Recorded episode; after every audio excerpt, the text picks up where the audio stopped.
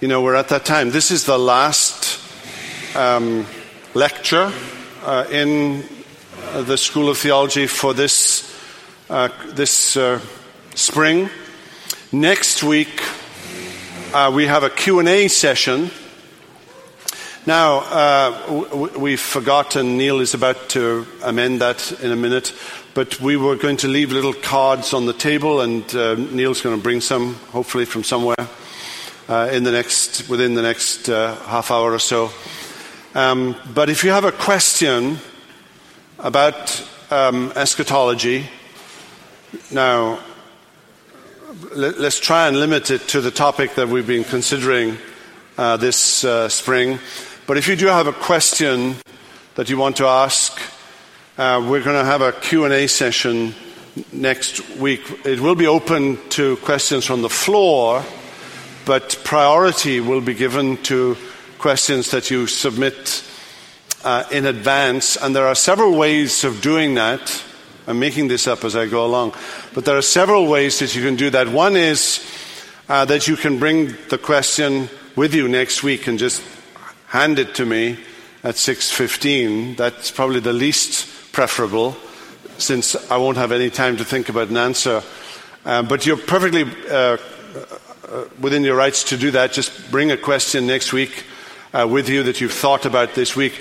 Or, uh, and this, this applies to those of you in this room and those of you who may be listening to this uh, before next Wednesday, uh, you can submit it to me by email. Uh, if you know my phone number, uh, you can text that to me. Uh, you can drop it in at the office. You can call Eve or email it to Eve. So there are multiple ways of getting a question to me. Uh, and we, we need about, you know, we need seven or eight or ten or 15 questions to f- fill in the 45 minutes that we have for next week. Um, and I'm, I'm, sure we'll be able to do that. But uh, do, do uh, submit your uh, questions. Um, if we have time, uh, we can address uh, questions relating to other matters too. So the descent into hell clause that, that always comes up in every Q&A that I've ever done, uh, ever, that question comes up and you can ask that question again next week. But let's try uh, and limit the questions to um, eschatology and, uh, and the tough ones I'm going to pass over to Dr. Davis uh, and uh, I'll, I'll go for the easy ones. Uh, now, if you've got an outline, uh, if you haven't, there's one. Um, Retta is in charge of the outlines, I see, this evening. It's always good to see Retta here. And um, we're on uh, amillennialism. Uh, if you're in Britain, it's amillennialism, but it's, uh, it's amillennialism, I think, here. Uh, we've looked at, uh, well, let me pray first and then let me, let me open it up. Heavenly Father, we uh, come to you again in the name of the Lord Jesus, by the power of the Holy Spirit. We come to you as your children, adopted into your family. We come with hope, assurance that the Lord Jesus sits upon a throne, that the future is in his hands, that there is no uncertainty about it for him. And we thank you, Lord, that we can trust you with tomorrow, our own personal futures, and the future of the world and the universe. We pray tonight again as we think about those things which have been revealed. The secret things belong unto the Lord our God, but the things which are revealed belong to us and to our children. And we want to try and understand once again what it is that you have revealed concerning the millennium, the 1,000 years in the book of Revelation. So grant us uh, wisdom, we pray, and we ask it in Jesus' name. Amen. Let me read again from Revelation 20. Then I saw an angel coming down from heaven, holding in his hand the key to the bottomless pit and a great chain. And he seized the dragon, that ancient serpent who is the devil and Satan, and bound him for a thousand years and threw him into the pit and shut it and sealed it over him so that he might not deceive the nations any longer until the thousand years were ended. After that, he must be released for a little while. And it's this reference to a thousand years. Um, mille in Latin meaning a thousand, hence the term millennium. Um, it's the reference to this 1,000 years that's caused uh, us to ask and the church to ask when is this 1,000 years? Is it a literal 1,000 years? Has it already begun? Is it sometime in the future? If it's in the future, what, what is, how is it to be understood in relationship to uh, the second coming? Is the millennium before the second coming or is it after the second coming? So we've, uh, we've looked together, and I'm on, uh, sorry, I forgot to put page numbers in today, uh, but we're on the second page. Uh, preliminary observations, we're in that section. And I, I want us to follow the trajectory that we've been considering together uh, over the last two or three weeks. We, we, looked, well, we looked first of all at dispensationalism, and then, uh, then we looked at um, premillennialism, and then we looked at postmillennialism, and, and now tonight we're going to look at amillennialism. And just, uh, I, I, mean, I mean no um, adverse or judgmental uh, thing by grouping these in the way that I'm now going to group them, but, but this, is, this is just a matter of fact so that we can better understand these positions. And I'm saying, first of all, that those that view the millennium occurring after the second coming uh, fall into two camps. Uh, so there's the second coming, and, and, and Jesus, Jesus comes. He either, he either comes as the second coming and he, and he descends to the earth, or, or he comes in a kind of two stage thing and he comes to the clouds and, and raptures the saints. That would be dispensationalism. Um, and, and, and then some period after that comes all the way down uh, to the earth. But there are two views that view the, the millennium as occurring after the second coming in some form or fashion. And, and that is dispensationalism and historic or classical uh, premillennialism.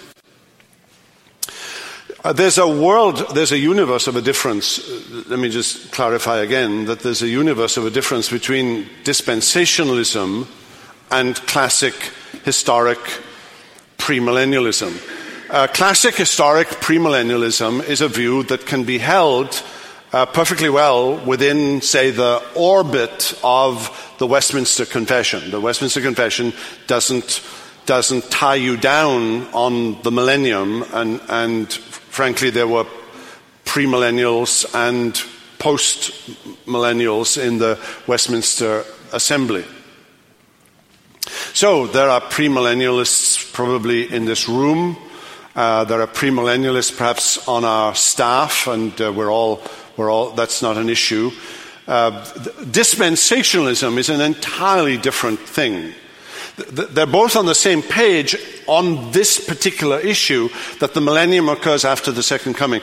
But dispensationalism involves an entirely different view of the nature of revelation from Genesis through to, uh, to the book of Revelation. Viewing God as working differently and according to different principles and different goals within different epochs. So that this particular age in which we find ourselves in, the church age, is in one sense a parenthesis to the main goal, uh, which has to do with Israel.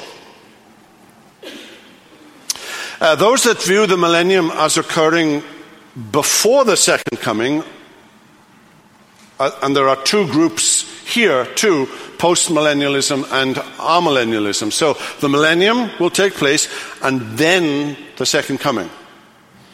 Now, for post-millennialists, the millennium hasn't started yet. It is in the future. It is a golden age view. Whether it's a literal thousand years or, or as with most of them, pro- probably not a literal thousand years, but a, a golden age of worldwide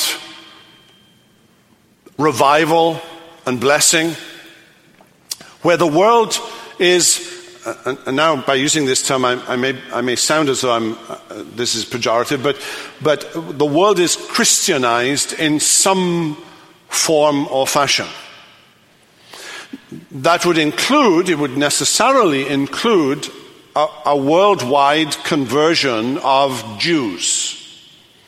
Not just Jews in Palestine, but diaspora Jews, Jews wherever they are, but, but ethnic Jews uh, in fulfillment of a, a particular understanding of Romans 11:26 and all Israel, m- meaning ethnic Jews, will be uh, saved.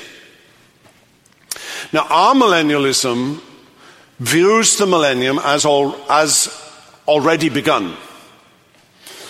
So that the millennium begins with Pentecost as a consequence of the resurrection and ascension of uh, Jesus, a fundamental change takes place at Pentecost in relationship to the nations of the world. So that the gospel is no longer confined to Jerusalem and its environs, but spreads now from Jerusalem to Judea to Samaria to the uttermost parts of the world and that being the evidence for the binding of Satan that's referred to here in Revelation 20. That when Satan is uh, cast into a prison for a thousand years so that he can deceive the nations no more, amillennials view that as now. That the nations are no longer deceived. Now, I know that that may be difficult to take in when you think of, say, the Middle East, when you think of Saudi Arabia or Iran, or uh, when you think of uh, North Korea or large uh, tracts of uh, former Soviet Union or whatever, you, you may say to yourself, surely Satan is alive and well and in control and is deceiving large tracts of the world. So the nations seem to me to be uh, deceived. But in comparison to the Old Covenant, in comparison to the, the Old Testament, what do you see today but the gospel spreading throughout the world? Uh, so that would be the, the principal view of amillennialism. The, the millennium has already begun. And it would be viewed symbolically rather than literally. Uh, the term itself, amillennialism, literally means no millennium, which is somewhat misleading, and, and those who, have it in for amillennialism might use the term no millennialism, meaning they don't believe in the millennium which is not true. Um, in contrast to both premillennial and postmillennial views, it does not anticipate a golden age either after the second coming, as some forms of premillennialism do, or before the second coming, as um, classical postmillennialism does. Now, and because of that, some current postmillennialists uh, refer to amillennialism as pessy millennialism, hinting at pessimism, hinting at that the amillennial view doesn't have any optimism about the future. Uh, Jay Adams, just to fill in the picture here, uh, Jay Adams, uh, who's ARP, you knew that, right? Jay Adams of, uh, of uh, counseling uh, fame um, and, and, ARP, sometimes doesn't use the word amillennialism, but uses the term realized um, millennialism.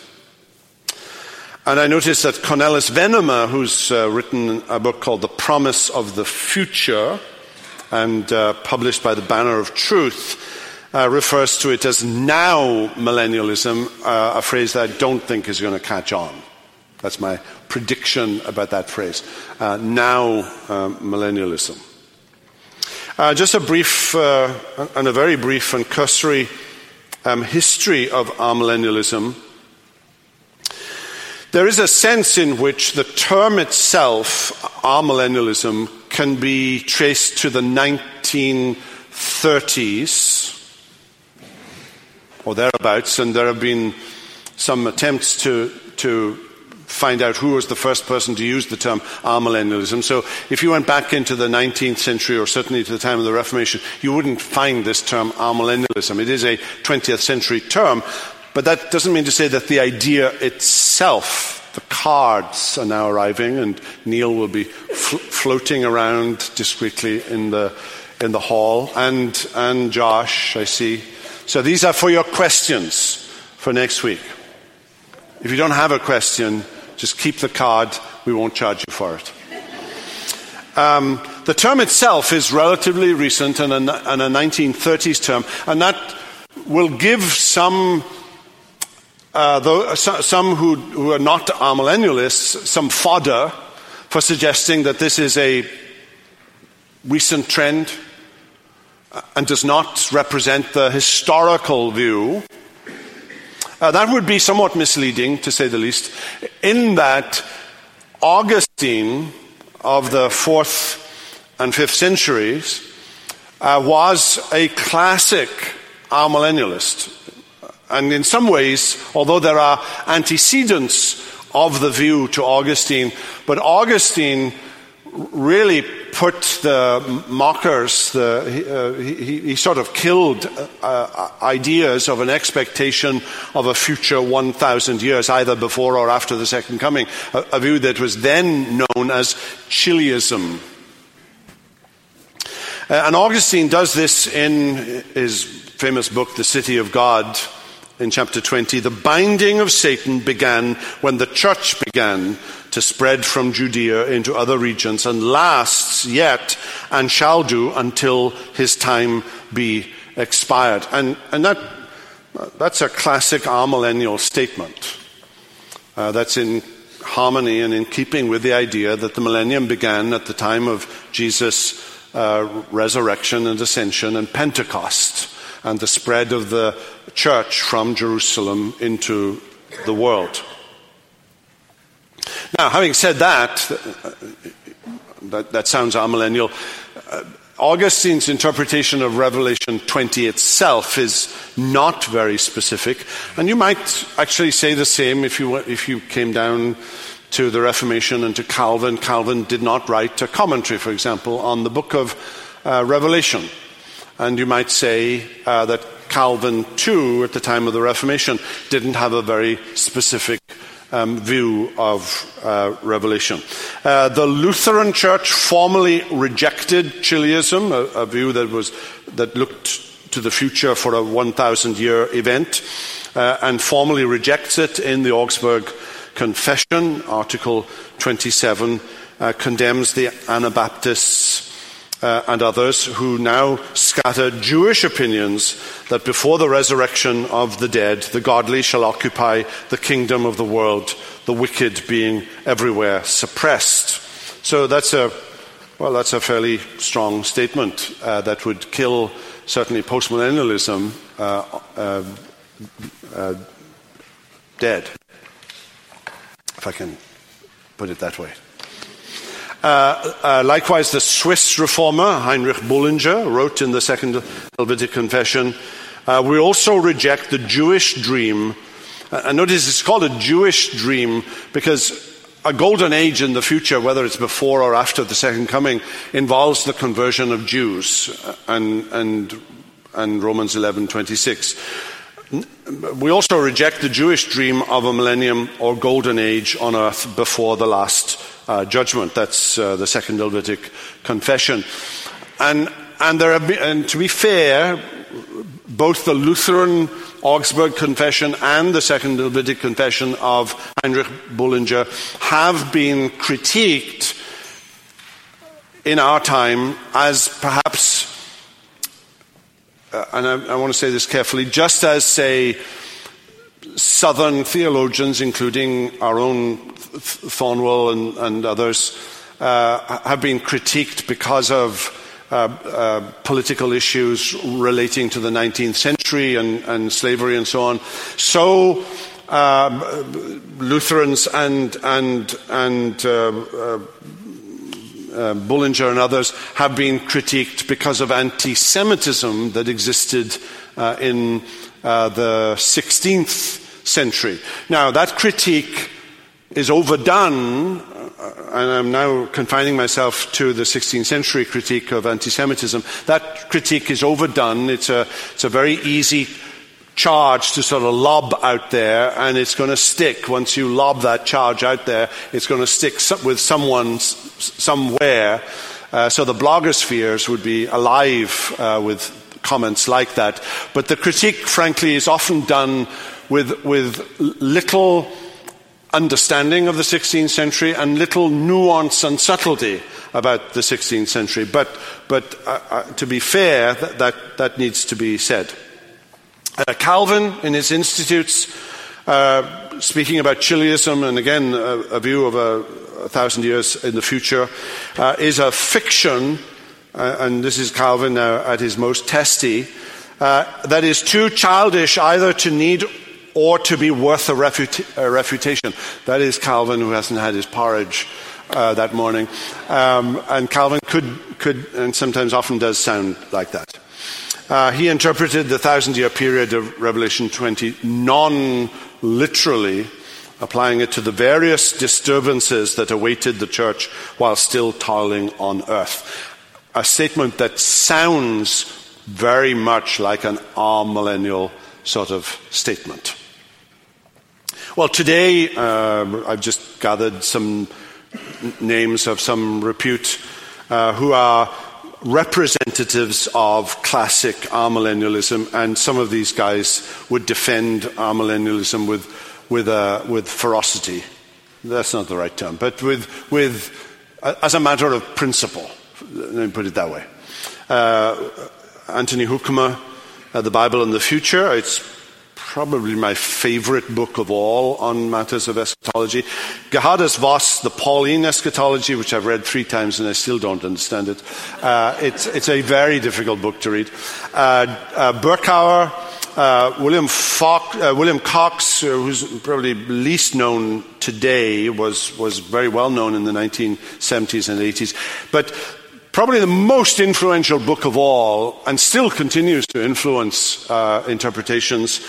Uh, and I think Greg Beale, uh, whose commentary on Revelation, all 1,500 pages of it, uh, actually owes its origin, I think, to Hendriksen's um, More Than Conquerors, uh, which was a commentary on Revelation, basically.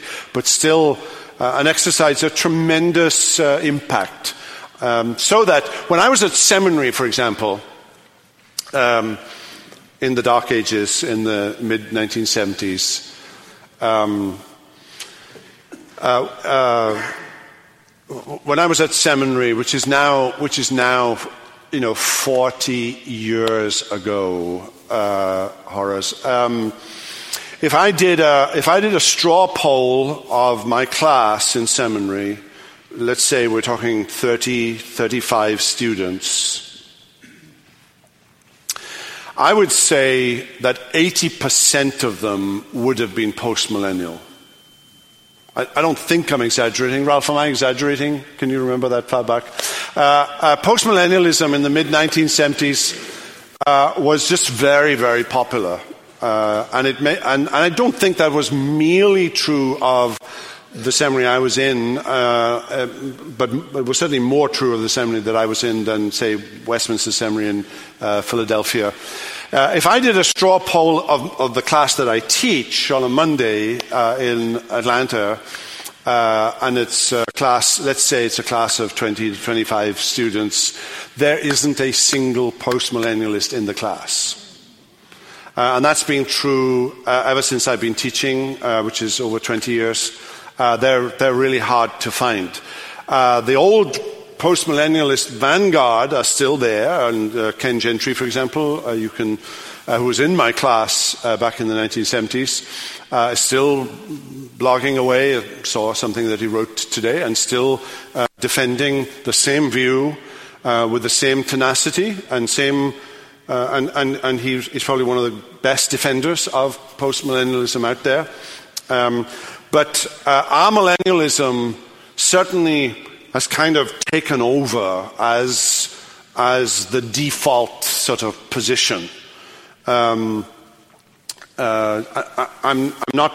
I'm not. I'm trying not to judge the thing. I'm just saying that I think, as an analysis, statistical analysis, that's probably uh, probably true. And uh, Greg Beale, uh, who is uh, prominent today uh, teaching New Testament at Westminster in uh, Philadelphia. Um, um, his, his, his view of, uh, of eschatology s- certainly seems to uh, dominate uh, the scene uh, currently.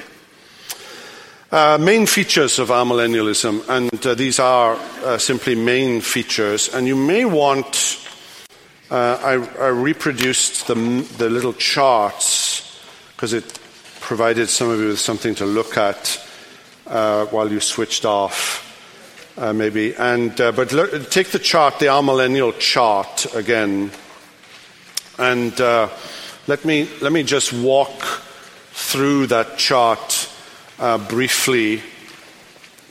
Um, And I'm somewhat naughty in the box below uh, when I say close to amillennial theologians, uh, when I lump uh, Thomas Aquinas, Martin Luther, and John Calvin um, in, in, in that, but that's, I, I think that's loosely true.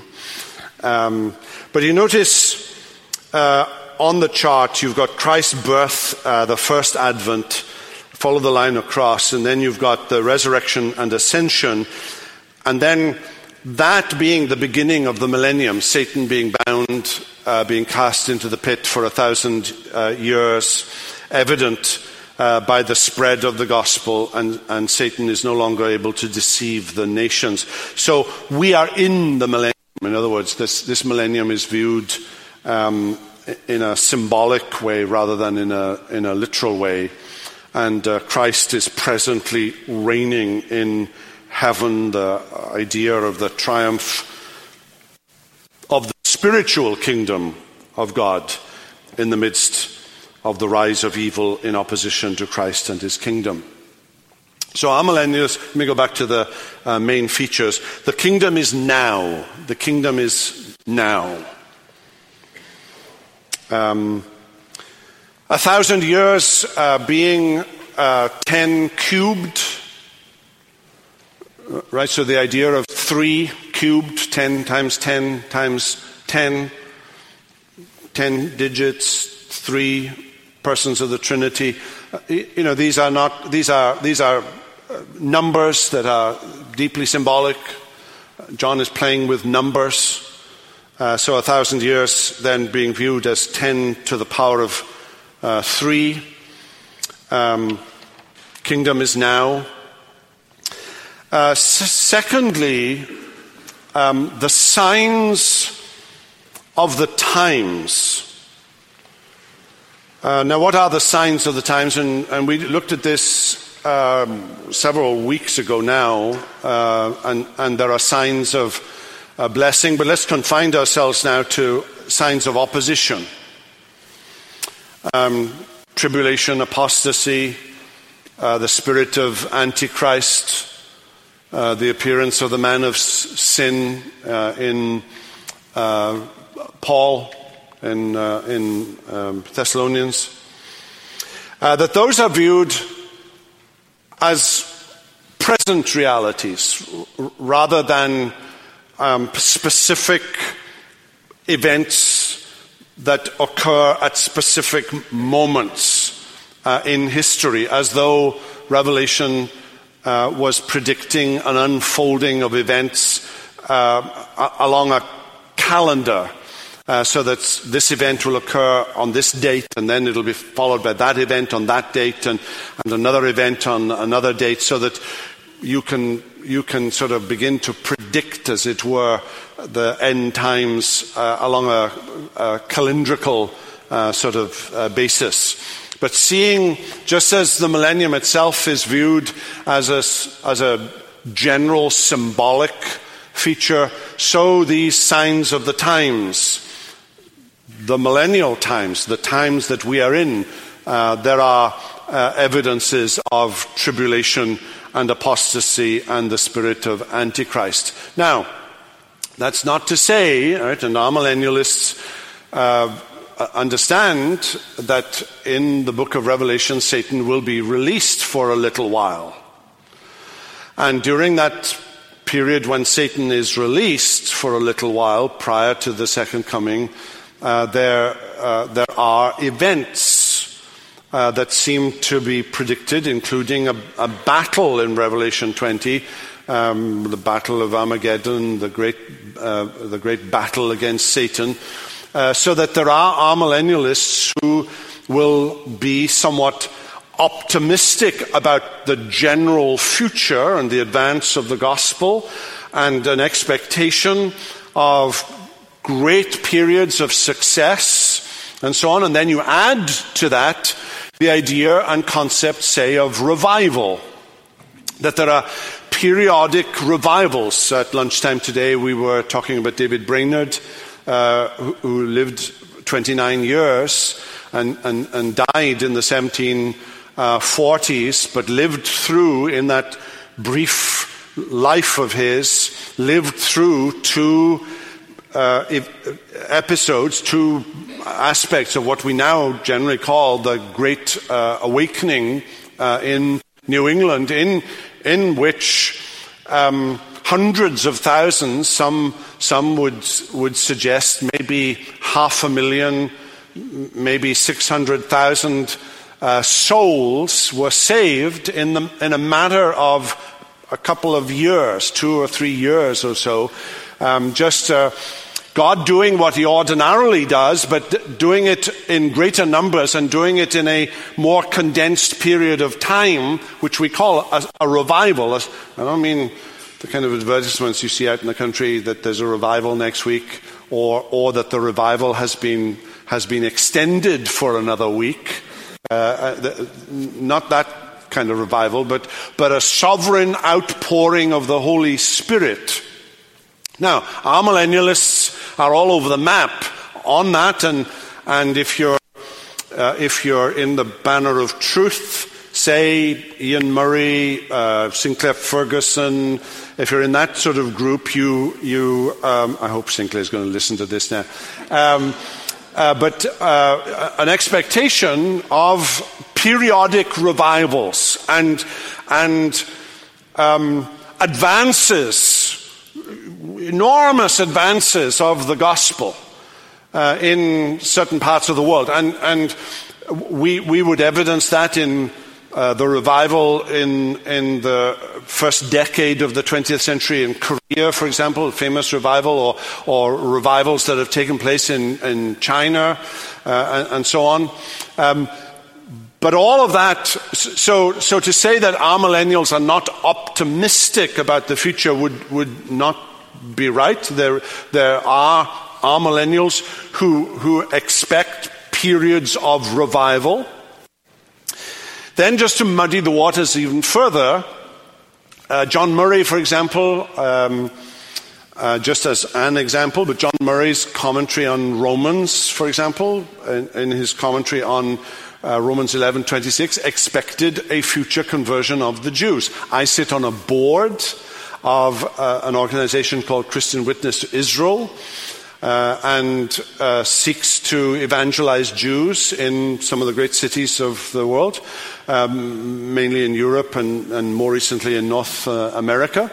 And um, uh, many of those board members uh, believe that Romans 11:26 is predicting a future conversion of Jews prior to uh, the second coming. I'm not myself absolutely exegetically persuaded of that, except on Thursdays, and um, I, I, think it's a, it's a valid it's a valid argument uh, for sure. I am not I'm not, uh, and I have at points in my life accepted that argument, and, and I'm in a phase now where I'm, I'm not so persuaded of that. But, but, but John Murray's interpretation, say, of the Olivet Discourse in Matthew 24, if you can remember that lesson that we did, is a classic amillennial interpretation of Matthew 24. So you can be an amillennial and be optimistic about the future without without buying into the golden age view that would be true, say, of post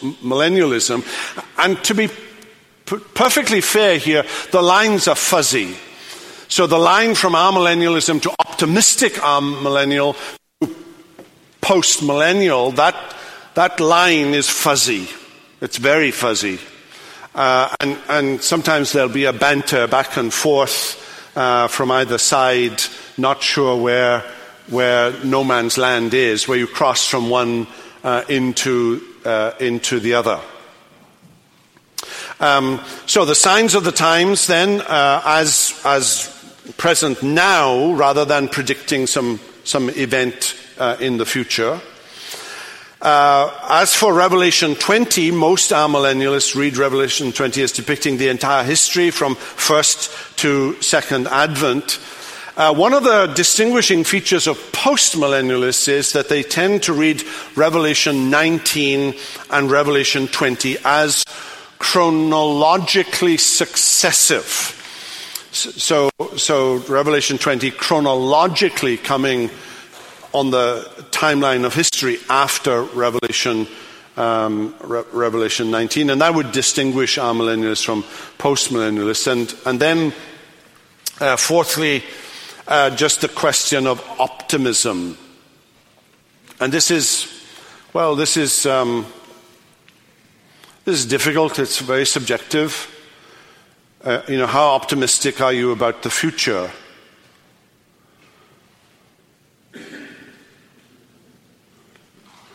Uh, I mean, it's fascinating to play that off against sort of current political statements about optimism about the future, which is based on a purely secular, sometimes with a dose of fundamentalist Christianity sort of thrown in there somewhere.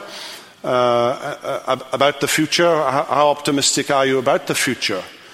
Uh, is the future open ended? Well, from a Christian point of view, uh, eschatology is all about the now and the future, and, and amillennialists are optimistic in the sense that, yes, Jesus is going to triumph. Uh, yes, all the elect are going to be gathered. Uh, is the church going to be small or big? You know, one of the questions that arises in these kinds of discussions are are there more that are saved than are lost? And, and that's been a, a, a discussion. Um, how optimistic are you? What, when Jesus comes again, what will be the state of the church in the world? Will it be a small, tiny, persecuted church, or will it be a, a, a church that's growing and advancing and, and, and able to be recognized in all the, the countries of the world? And you can be, you can be an amillennialist and answer that question in different ways. Um, the, the one thing uh, the, the one principal thing that distinguishes an amillennialist from a postmillennialist is that an amillennialist doesn't look for a millennium at a, at a golden age in the future. But does that mean, does that mean that the future is optimistic or pessimistic? And that's, that's a much more subjective analysis. And uh, I, I, I could bring to the table here amillennialists who are fairly pessimistic about the future and, and uh, amillennialists who are fairly optimistic about the future. And I'm talking about the future before Jesus comes. Um, I, I don't regard that particular question it's an interesting enough question. I think it's a question that we need to ask in the light of some parables that Jesus tells of the mustard seed that's small and then grows to be the biggest uh, tree in, in, in, um, in, the, in, the, in the parable, suggesting, I think, a, a great deal of optimism. Postmillennialists see that as, as vindicating an optimistic view of the future. Um, I will build my church, and the gates of hell will not prevail uh, uh, against it. Um, so, uh, you've, got, uh, you've got these three principal views. Uh, I'm, I'm ruling out dispensationalism. Hope that doesn't offend anyone. Um, but historic premillennialism, amillennialism, and, uh, and, and postmillennialism are, are uh, three uh, views uh, with regard to uh, the millennium uh, that are within the bounds of, say, the Westminster um, Confession. Now, I'm sure you have questions uh, about this, and, and maybe in the fall, you remember, we did personal eschatology, so we, we talked about um, death and the intermediate state and uh, the judgment and judgment according to works and rewards. And we talked about heaven. Are there dogs in heaven? Remember, we, we went through all of that uh, in the fall, uh, and we were dealing uh, this spring with more general um, eschatology rather than personal eschatology. But all of that uh, let's, uh, let's bring all of that material to bear for the Q&A for next week. You've got a card. Uh, you can write your question on the card um, and, and hand it in. If you want to hand it in tonight, that's fine. But hand it to me or, or to one of the uh, ministers here. Perhaps that would be the easiest thing. Uh, and, but if you want to email that question or if you have my phone, you can text me that question during the course of this week. And uh, we'll, we'll, uh, we'll see if we can um, answer some of these questions in a way that's profitable uh, for, for next, uh, for next um, Wednesday evening. Well, let's pray together. Father, we, uh, we thank you. Thank you that the Lord Jesus has the world in his hands. Thank you that despite the warning of opposition and apostasy and the release of Satan for a little while and the consequences of that. And we wouldn't want in any way to belittle that or, or, or disregard what those consequences might be in terms of uh, very real opposition and persecution for the church. But we thank you for the promise that oversees and super, uh, supersedes all of that, that um, Jesus will build his church and the gates of hell will not prevail against it. So grant us now your continued uh, blessing, we pray, and we ask it in Jesus' name. Amen.